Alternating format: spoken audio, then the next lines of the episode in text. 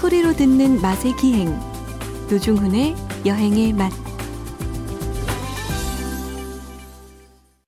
박찬일의 맛 박찬일 주방장님 모셨습니다. 어서 오십시오. 안녕하세요. 정재문님 문자입니다. 운전하면서 MBC 미니 박찬일의 맛 다시 듣기를 반복하며 자주 듣고 있습니다. 그러니까 요 박찬일의 여행의 맛 전체가 아니라 박찬일의 맛만 드시, 듣는다 그 말씀이에요. 드신다고요? 예, 그 아니 그거 네. 말꼬리 잡지 말고요. 예, 예. 불려면 말꼬리 잡더라고요. 노중 네. 씨는. 그러니까 이분이 네. 여행의 맛이라고 명시하지 않고 박찬일의 맛만 다시 듣게 한다 이렇게 쓰신 거예요. 왜 이렇게 흥분을 하세요? 아니 그러니까 그게 중요한 얘기. 왜냐하면 네. 노중훈 씨가 계속 견제를 하잖아요. 제가요? 박찬- 예, 이 코너를 박찬일의 맛이라고 짓지 말자. 노중훈 박찬일의 맛으로 하자. 그 얘기부터 제가, 제가 기분이 안 좋은 거 아닙니까? 박찬일의 맛이라는 코너를 견제하는 건 1년에 딱 두 번입니다. 봄, 가을 개편 때 제작진들이 빼자 빼자 이번에 없애자 없애자 아니 이게 빼고는 이게 견제할 데가 없어요. 여행의 맛에 소로 치면 등심인데 이걸 빼고 무슨 소고기가 있어요. 안심은 더 좋아하는 분들도 있잖아요 많이 아, 여행의 맛에서는 박찬일의 아, 맛이 농담이고요. 아, 핵심 코너죠. 당연히 네. 저희 이제 프로그램을 구축하고 있는 뭐 골격이라고 말씀드릴 수 제가 있고. 누차 얘기하지만 네. 그냥 박찬일의 맛으로 크게 프로를 하고 네, 그 코너에 노종훈 씨가 나와서 네, 네. 여행의 맛도 하나 진행하고 이러는 게 낫지 않나. 아니 제가 어. 말씀드렸잖아요. 그러면 청취율이 훨씬 올라갈 것이다. 그런 기회를 예, 드리겠다니까요, 진짜. 당장 다음 주로도 저는 예. 그 준비가 되어 있습니다. 아니 우리가 진짜 이벤트적으로라도 한번 해보는 거 어때요? 아니 출연료 똑같이 받고? 예? 아니죠. 그때는 네. 진행료를 제 거 가지고 가시죠. 아 정말? 야, 자, 그럼 한번 해보세요, 그러면. 한번 해보, 해보겠습니다. 예. 그, 자, 제, 제 시작할 때 이렇게 노중훈의 여행의 맛 이렇게 하잖아요. 예, 예. 박찬일의 여행의 맛 한번 해보십시오. 자, 하나, 둘, 셋. 박찬일의 여행의 맛. 아 이게 안 되네. 아이, 뭘 안 돼, 안 되긴. 아니, 하면 돼요. 아, 떨리네. 아, 뭘 떨려요. 아, 아니 거짓말도. 메인 MC가 된다니까 갑자기 떨려서 아 이거 못할 것 같다. 아무리 생각이. 아니, 저는 저렇게 평소 때는 굉장히 저를 몰아세우다가도 이럴 땐또 후배 생각하는 마음이 또 지극하십니다. 아니, 원래 멍석 네. 깔면 못하는 거예요. 네. 하여튼 저희는 깔아드릴 의향이 언제든지 있으니까 말씀 주시고요. 어, 반복해서 어, 자주 듣고 계신다니까 더 진짜 감사하고 사실은 이 박찬일의 음악 코너는 반복해서 들어도 재밌어요. 그리고 이게 저희가 벌써 10년째 하고 있잖아요. 네. 그리고 박찬일의 음악은 한 번도 빠진 적이 없기 때문에 그 오랜 세월 동안 코너들을 다시 꺼내서 들어보면 되게 재밌습니다. 또 옛날 거 한번 다시 들어보기도 하시고 다시 듣기 추천해 드리겠습니다. 자, 지난주는 전라북도 군산을 갔었는데 이번 주는 저희가 한 달에 한 번꼴로 마련을 해 드리고 있죠. 옛날 기사 속 음식 이야기가 되겠습니다. 그래서 사전에 주방장님께서 예전 기사를 몇 가지 보내주셨는데 일단 1939년도 기사를 보내주셨어요. 예, 그러니까 제가 이걸 와. 한 기획의 의도가 그잖아요. 네. 옛날 사람들은 무엇을 먹고 살았을까? 그러니까 그 궁금해요. 옛날 사람들이 먹는 음식은 지금과 달랐을까? 뭐 맞아요. 이거 이런 거잖아요. 네. 근데 읽어보면 정말 재밌어요. 예를 들어서 그 오늘 할 메인 주제는 아니지만 네. 평양에서 냉면과 막국수는 차이가 있었을까? 아. 근데 보면 뭐 빈민구를 취재한 기사가 있어요. 아하. 고발 기사인데 네. 이렇게 해놓고 말이야 뭐 제대로 행정 안 하고 있다. 어허. 막 움막에서 자고 있는데 겨우 막국수나 사다 먹고 이런 말이 있어요. 아. 그러니까 냉면보다 싼 음식을 얘기하는 것 같아요. 아, 그렇구나. 그러니까 냉면만 해도 그래도 뭐 고기도 좀 넣고 네, 꾸미도 네, 좀 꾸미도 있고 어. 그걸 냉면이라고 하는 거고 네. 그거보다 못하고 국수만 메밀로 그냥 뽑아서 그때는 밀가루보다 메밀이 평양에서 쌌으니까 쌌으니까. 내려서 막국수에 그냥 대충 뭐 김치 좀 넣고 동치미 국물에 그냥 바로 뭐 대충 비벼서 이렇게 네. 먹는 걸 아마도 막국수로 했던 것 같아요. 아. 어떻게 먹는다 양념 안 나오는데 아, 그렇구나. 뭐 간장이나 좀 뿌려 먹을 수도 있겠죠. 아, 그렇지. 음, 귀하니까. 아마 그렇게 막국수는 냉면보다 하위의 음식이라는 게 분명해요. 그 기사로 보면. 아, 평양 재밌다. 취재 기사. 그러니까 특파원이 가서 막 취재하고 그러거든요. 네네. 음, 그 당시에 이제 뭐 동아일보, 조선일보 뭐 네. 이런 신문들 있잖아요. 네. 근데 그런 게 되게 재밌어요. 야. 그러니까 그때 어떤 이런 기사를 통해서 그때 풍물과 사회상을 이제 엿볼 수 있는 거니까. 예, 근데 재밌는 귀중한 게 자료죠. 그 대체의 기사를 보면 음. 별반 다르지 않다. 지금과. 뭐가 지금이 훨씬 그러니까 식생활의 태도나 아, 먹는 한식이나 가짓수나 뭐 먹는 방식, 네. 조리 방식 상당히 비슷해요. 아. 그런 걸 이제 발견할 때마다 웃음이 이렇게 싹 배어 나오고 아, 흔들어온 그랬구나. 거죠. 이런 네. 식으로. 뭐 예를 들면 이런 거죠. 뭐, 뭐 지금 지금처럼 뭐 파스타를 해 먹고 이러진 않지만 네. 한식을 먹는 방식이나 이런 거 보면 너무너무 비슷한 게 많아요. 아. 그리고 이러- 이 기사 이제. 노조에서 본 한번 처음에 읽어 주실래요? 어떤 1939년도 그런데 기사요? 예, 예. 그런데 우리 가정이 거기. 아. 예. 그런데 우리 가정에 제일 고약한 것은 반찬을 꼭 먹어야 할 것 외에도 세네 가지는 상에 올려야 한다는 말씀입니다. 반찬을 여러 가지 쭉 늘어놓는 것부터 없이 하고 되도록 영양분을 생각해서 먹어야 할 겁니다. 우리네는 도무지 영양을 생각지 않고 음식을 예. 만드니까요. 그래서 여기서 이 가지수를 많이 놓는 폐단도 서울이나 그 밖에 도예지 이야기지 뭐 이런 얘기를 하는 거예요. 아, 그러니까 반찬이 너무 많다 예, 이런 그러니까 거죠. 도예지에서는 음. 반찬 깔아놓고 먹는 게 네. 이게 39년도에도 이랬다는 거예요. 이분은 영양학자예요. 그러니까 돌아다니면서 음. 뭔가 문제 있는 것을 지적하고 그걸 기사로 쓴 거예요 신문에. 아, 이 순회 강연을 다닌다고 예, 예. 좀 본인은 소개하셨네. 예. 근데 여기서 또 알 수 있는 게 그 다음 기사는 음. 지역에 가면 빈부 차이가 많이 심해서 네. 이것도 뭐 도예지나 반찬 놓고 깔아먹지 네. 지방에 가니까 음. 두 가지를 먹어라 할 여, 먹어라 뭐 할 여지가 없더라는 거예요. 그냥 보리밥이나 아. 조밥에 우거지국, 김치 이 밖에 더 먹으려도 할 게 없었다는 얘기예요. 아, 밥에 국에 김치 하나다 딱 예, 이런 거잖아요. 농촌에 가면 그러네. 경제에서 간단하게 먹으라고 그러니까 깔아놓고 먹지 말고 간단하게 먹으라고 권고할 만한 건덕지가 없더군요. 이러는 어. 거예요. 그러니까 너 그때도 농촌은 상당히 그러네. 식생활이 상당히 심각했다. 이 그러네. 그러니까 대도시에 어, 어떤 어떤 낭비의 요소가 있어 보인다 이거죠. 이분 예. 이제 그 입장에서. 그래서 이제 영양학의 관점이 뭐냐면 네. 그 당시에 이제 우리가 고기 소비가 부족하죠. 단백질 네네. 부족하니까 그래서 이분이 제안하는 게 뭐냐면 네. 값이 싸면서 맛도 있고 영양분도 많은 것으로 얼핏 시금치, 두부, 메루치 같은 게 아닌가 생각합니다. 그래서 두부 먹는 걸 조리하는 걸 알려주시는데 두부는 제일 손쉽게 구할 수 있는데 두부도 밤낮 찌개만 넣지 말고 어. 그러니까 두부찌개가 진짜 흔했나 봐요. 그러네. 밤낮 찌개만 넣지 말고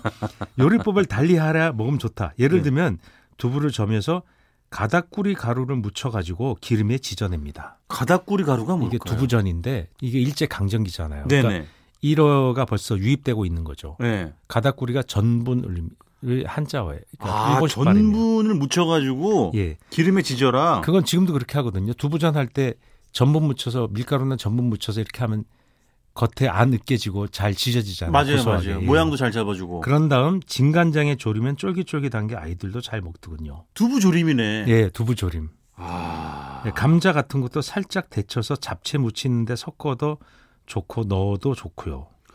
야, 감자. 이때도 잡채를 먹었다는 거죠. 어, 그러네. 예. 근데 잡채 보통 감자가 안 들어가잖아요. 요즘은 예, 안 들어가죠. 안 들어가잖아요. 그러니까 이분이 제안하는 거예요. 아. 감자 같은 걸 잡채에 넣으면 음. 좋다. 그리고 여기 이제 우리 오늘 오늘 주제 중에 하나인데 네. 옛날에도 김치찌개를 먹었을까?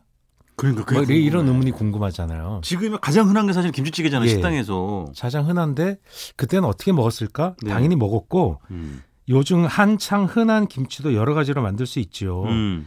김치찌개도 하고 이 얘기가 딱 나와요. 그럼 네. 애들도 잘 먹고 좋다는 거예요. 그러네. 그래서 그 기사를 쭉 추적을 해보니까 개정식 씨란 분이 1960년도에 쓴 기사에 보면 네. 김치찌개 얘기가 나와요. 근데 이. 개정식이라는 분은 유명한 음악가예요. 음악가시네요. 그러니까 이제 그런 저명 인사들 보고 신문에 기- 음식의 얘기를 기고하라는 게 지금도 그런 게 있거든요. 많지. 예, 지금 맞아요. 많아졌죠. 뭐 문학가, 뭐 음악가 예, 이런 뭐 분들이 뭐 많은데 음식 칼럼 기고하고. 이분들은 이제 맛있는 음식, 그러니까 돌아가면서 청탁을 했나 봐요 신문사에서. 아. 뭐 저번에는 체육인 누구, 요번에는 뭐 문학인 누구, 요번에는 음악인 누구 이렇게 해서 청탁하는데 개정식 씨라는 음악가 이분이 유명한 지휘자고 그런 분이셨던 것 아, 같아요. 그렇구나. 예, 이분이 이제 청탁한 걸 보면 재밌어요. 네. 한번 읽어주세요. 네. 제목은 그겁니다, 여러분. 김치찌개 돼지 발족. 특이하죠. 예, 돼지 족발을 발족이라고 불렀나 그러니까 봐요. 돼지 60년도. 발 60년도 음. 돼지 발족을 김치찌개에 넣어 1시간쯤 끓인 것. 문 밖에는 눈이 펄펄 내리고 찬바람이 부는데 따뜻한 아랫목에 앉아 화롯불 위에 얹힌 김치찌개를 우와. 부글부글 끓고. 아, 이야. 이거 맞죠? 무슨 그 풍경화처럼 묘사를. 저 어렸을 때 기억나요. 할아버지 사랑에 가면 네. 이렇게 화롯불을 피워놓고 거기서 찌개를 끓여서 식사를 혼자 하세요. 아. 그러니까 누구 겸상 안 하는 거죠. 할아버지한테 상을 그렇게 갖다 드리는 거예요. 와. 이야, 완, 완전 그런 분위기다. 근데 아니 독상은 독상인데 화롯불을 피워서 거기서 찌개를 예, 얹어놓고. 화롯불에서 찌개를 뜨겁게 해서 드리는 거죠. 겨울엔. 야. 근데 그걸 이제 여- 교자상 놓고 가족상도 할 때도 화로상에 거기 네. 보면 제 위에 토장국이나 김치찌개 끓여서 먹었어요. 어렸을 때 기억이 나요. 그렇구나. 끓고 그 다음에 제가 읽을게요. 네네. 여기에는 필시 주한상이 따르기 마련이라. 그러면 그 당시에 아나운서 그렇지. 말투로 읽으면 안 되나? 대한뉴스식으로. 아, 그래 해주세요, 해주세요. 금상첨화로 마음맛은 벗이라도 있으면 한 잔 두 잔의 돼지 발족을 손으로 들고 뜯어먹는 맛이란 정말 옆에 사람을 잊어버릴 정도입니다. 고춧가루, 파, 마늘, 양념을 고루고루 치면 얼큰한 국물도 국물이지만 굵직한 돼지뼈를 통째 손으로 들고 입으로 뜯는다는 것은 약간 야만스럽지만 혼자 먹기에는 아까운 요리가 아니겠습니까? 이번 크리스마스를 즈음해서 멋진 돼지발족찌개 파티를 베풀 작정입니다. 야, 근데 60년, 60년, 61년에 크리스마스 파티를 이분은 했다는 거 아니에요? 예. 그러니까 그때 일제 강점기에 이미 크리스마스 문화가 좀 들어와 있었고요. 아하. 막 징글벨 울리고 막 그 미스코시 백화점 있죠. 지금 아하. 거기에 신세계 백화점 자리 아니에요. 네네. 그 영화 암살 네. 그 무대이기도 했던 네네. 예, 그런 백화점이 여러 개가 있었어요. 그러니까 그런 명동이 막 흥청흥청하고 그럴 때 거기서 이제 그런 징글벨이 들- 울리고 이런 문화가 있었다고 합니다. 근데 우리 개정식 선생님은 크리스마스 파티에 돼지 발족찌개를. 예, 베풀 작정이다. 그러니까 사람 불러서 이제 이걸 드신다는 거죠. 그러니까 돼지 족발을 김치찌개 넣는 것도 처음 듣는 얘기네요. 그러니까 네. 보통 우리가 그냥 뭐, 뭐 간장 넣어서 졸여서 이렇게 목살 먹는 전지 이런 거 넣어도 예, 예, 예. 여기 때는 이제 돼지 발 족발을 넣어서 그래서 와, 이 족발이니까 아예 그 뼈째 뜯어 먹는 그 뼈에서 고기를 뜯어 먹는 그런 예. 재미도 있고 그래서 이제 풍미도 그 다음 기사를 네네. 이제 넘어가서 얘기를 하죠. 보면 네. 어, 여기 기사를 보니까 겨울이 되면 김치찌개를 소비해야 되는 1월, 2월에 돼지고기 소비량이 급증하는 거예요. 아. 그러니까 서울의 경우를 나오는데 다른 네. 지방도 비슷하겠죠. 근데 정육점에서 고기 사기 어렵다는 얘기죠. 그거 한번 읽어주세요. 아, 그럼 가격 오름세에 대한 기사, 예, 예, 기사구나. 걱정인 거죠. 예. 예.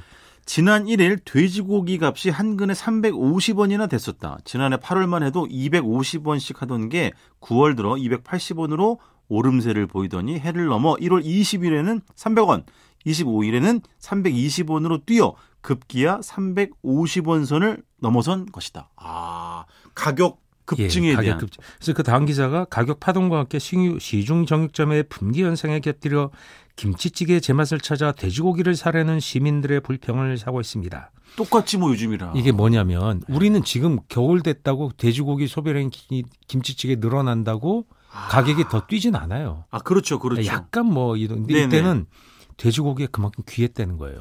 아. 근데 가격을 한번 보세요. 네. 이때가 71년도 기사거든요. 네네. 근데 돼지고기 한 근이 350원이면 네. 71년도에 네. 짜장면이 60원 정도 했거든요. 네. 50원, 60원 했는데 네. 그럼 짜장면이 지금 6,000원, 7,000원 하잖아요. 그렇죠. 그러면 100배 보면 맞습니다. 그렇죠. 그럼 350은 100배 해 보세요. 얼마야? 100, 3, 3만 5천 원이잖아요. 3만 5천 원. 예, 엄청 비싼 거잖아요. 지금 돼지고기 한 근에 얼마인데요? 얼마죠? 뭐 한 전지 만 원 정도 하잖아요. 아, 그럼 이때 그러니까 이게 이때 엄청 돼지고기가 물가 대비 굉장히 비쌌다는 뜻이에요. 아, 그래서 왜? 이때가 사육혁명이 일어나기 전이에요. 70년. 아, 그러니까 70년대 후반 80년대 가면서 우리 돼지 사육이 엄청나게 늘어나고 그 효율이 좋아지기 네네네. 시작하거든요. 이때만 해도 효율이 안 좋았던 거예요. 아, 사육하는 돼지 두수가 많지 않으니까 이 가격이 많이 올랐구나. 예. 그래서 그- 이때 이- 그 서울시 인구와도 관련이 있는데 그 네. 쭉 읽어보면 네. 어, K 정육점에서 돼지고기를 살해했으면 물건이 없어 허탕을 쳤다. 주인은 360원 주시면 사드리지요라고 여운을 남겼다고 한다. 뭐 어, 그래서 이렇게 비싸다고 아. 하는데 이 같은 가격 파동은 공급량이 적기 때문이다라고 기사가 나와요. 네네. 여기 너무 재밌는 게 음. 서울 시민- 시민의 하루 돼지고기 소유량은 895마리, 네. 김치찌개를 많이 해 먹는 1, 2월에는 950마리 정도로 늘어난다고 돼 있습니다. 아. 근데 당시 서울 시민 숫자가 얼마냐? 600만이에요. 지금의 절반이 넘어요. 근데, 근데 돼지 소유량이 불과 900마리밖에 안 돼요. 하루에 전체 예. 서울 시민 소유비량이 지금 서울 시민의 돼지고기 소비, 소비량이 얼마냐면요. 네. 전국 평균이 서울시나 뭐 비슷하니까 네. 30kg가 넘습니다. 1인당. 1인당. 네, 30kg면 돼지 거의 한 마리요. 내장 마리. 빼고 뭐, 돼, 뭐 이거 뼈 빼고 이러면 네네네. 우리가 지금 너무 많이 먹는 게 아닌가 싶기도 하죠. 돼지고기를. 예, 예. 굉장히 많이 먹는 거죠. 이게 이제 아까 주방장님 말씀하신 것처럼 뭐 사육 두수가 적어가지고 공급량이 일단 적고 그러니까 많이 먹고 싶어도 먹을래야 그러니까 지금도 기억나는 게. 여기 기사에 나오지만 네. 뭐 위생 문제 지적하면서 신문지에 둘둘 말아주고 이런 얘기도 나오거든요. 그건 저 어렸을 때도 그런 기억이 어렸을 때 있어요. 신문지에 싸서 줬어요, 맞아요, 진짜. 맞아요, 왜냐면 맞아요. 비닐 제품이 비쌌기 때문에. 신문지에 싸서 주고 가져왔는데 네. 여튼 그때 돼지고기 가 얼마나 비쌌냐면 큰맘 먹어야 돼지고기를 사는 거예요. 음. 예, 제가 여기서도 뭐 노중훈 씨랑 얘기 약간 많이 했죠. 귀물 같은 거네. 예. 예. 돼지 돼지고기를 먹을 때 비계 절반, 고기 절반. 네네. 그러니까 어머니가 꼭 고기 사오라 그럴 때 비계 빼고 달라고. 어, 그럼 어. 주인 아저씨가 뭐라 하냐면 아니 돼지고기가 반이 비계인데 비계만 빼고 사면 나는 뭐 먹고 사냐. 어, 그런 얘기를 그렇죠, 하셨던 그렇죠. 기억이 나요. 예. 저는 주방장님 이 기사 말미에 그, 이, 그 표현 있잖아요. 김치찌개를 많이 해먹는 1월과 2월이라는 예, 표현. 예. 그러니까, 그러니까 이게 돼지고기, 그러니까 추운 겨울에 귀한 돼지고기를 끓여서 먹는다는 건 일종의 약간 그 겨울을 나는 보양까지는 아니더라도 굉장히 귀한 음식 이런 느낌이 있는 거잖아요. 그렇죠. 그때는 예, 김치가 양식의 핵심이었는데 예. 그러니까 예를 들어 지금 4인 가족에 김치 해봐야 네. 20포기 안 하거든요. 안 하지. 그때 4인 가족도 적긴 했지만 4인 가족이 하신다 그러면 많이 하면 50포기 막 100포기 막 100포기 막 그랬어요. 했잖아. 왜냐 그죠. 다른 양식을 사 먹을 게 없으니까. 구매력이 떨어지니까 예, 예. 지금은 뭐 장에 나가서 뭐 온갖 재료 다 사오고 우리가 고기를 먹는 게 엄청나게 어렵다 할 수 없잖아요. 음, 음, 음. 근데 그렇죠. 그때는 고기도 정말 귀했고 음. 김치가 반찬의 핵심 중에 핵심. 지금도 반찬의 핵심이라고 얘기할 수 있지만 어떤 집안에서는 김치를 거의 안 드시는 집도 있어요. 맞아요, 맞아요. 그러니까 맞아요. 애들 맞아요. 어린 아이들 그 통계 조사해 보면 맞아요. 매년 나오는 기사인데 음. 혐오 음식에 들어가요. 아. 5등 안에 꼭 들어가요. 김치가. 싫어하는 음식. 아. 애들은 싫어. 그러니까 나이가 들면 김치 맛을 알게 돼요. 그렇지. 그런 경향은 있어요. 근데 네네네. 새로운 세대는 김치를 우리 세대만큼보다 훨씬 적게 먹고 있는 거죠. 그렇지. 맞아. 맞아. 그러니까 그때는 겨울 되면 이제 김치가 익어서 음. 김치 냉장고가 아니니까 조절이 안 되죠. 음. 날은 따뜻해지죠. 그럼 김치를 버리게 되니까 빨리 소비를 해야 되거든요. 그렇지. 그러니까 어머니가 1, 2월만 되면 김치찌개, 김치전, 김치볶음 계속 그- 김치를 해야 되는 거예요. 지지고 볶고 예, 끓이고 지지고 뭐 끓이고. 끓이는 거지. 모든 맞아요, 김치야. 맞아요. 뭐 설탕 좀 넣고 볶아서 먹고 네, 빨아서 뭐 어떻게 지져 먹고 된장찌개 넣고 네. 빨아요 또 이게 이제 네. 빨지. 예, 무가 너무 사가버리니까 그렇지, 예, 저거 그래서 하면은. 헹궈 가지고 막또 맞아요. 된장찌개도 넣고 맞아요. 볶아 먹고 정말 만두 해 먹고 맞아. 김치로 해 먹는 음식이 다져가지고. 아마 그 스- 외국에 이런 예가 없어요. 왜냐하면 어떤 특정 음식이 네. 반찬의 핵심이 이렇게 광범위하게 반찬의 핵 절반을 넘는 반찬을 결정하는 건 그렇지. 그런 음식은 없잖아요. 김치입니다. 아, 뭐 길게는 한 100여 년 전, 짧게는 뭐 3, 40년 전의 사회상을 엿볼 수 있는 옛날 기사 속 음식 이야기 이번 주도 너무너무 재밌게 흥미롭게 잘 들었습니다. 지금까지 박찬일의 맛 박찬일 주방장님이었습니다. 고맙습니다. 안녕히 계세요.